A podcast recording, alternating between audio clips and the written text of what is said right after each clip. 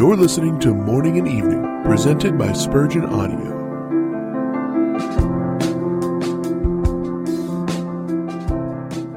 Oh, that I knew where I might find him. Job 23:3. In Job's uttermost extremity, he cried after the Lord.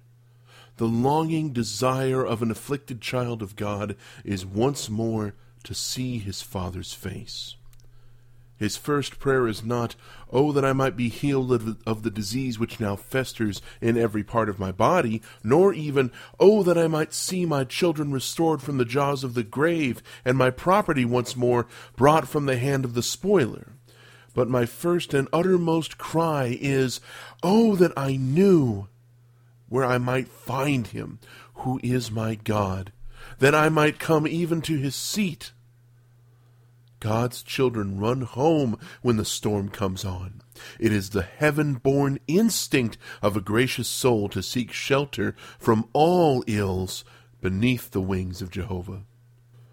"He that hath made his refuge God" might serve as the title of a true believer.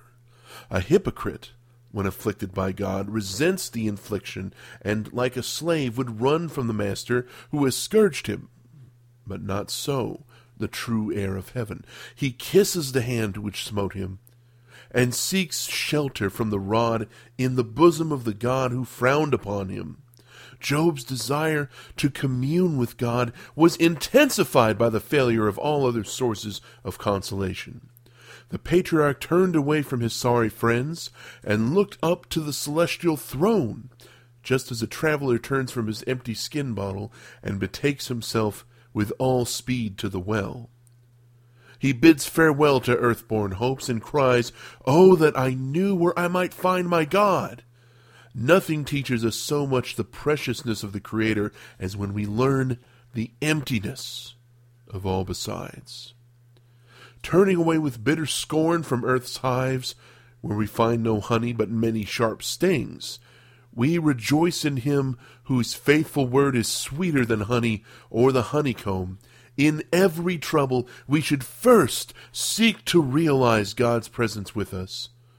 Only let us enjoy his smile, and we can bear our daily cross with a willing heart for his dear sake. You've been listening to Morning and Evening, presented by the Spurgeon Audio Podcast. For more information about this podcast, you can visit spurgeonaudio.org. You can also email us at spurgeonaudio@gmail.com. Don't forget to subscribe to this podcast and many others by visiting TheologyMix.com.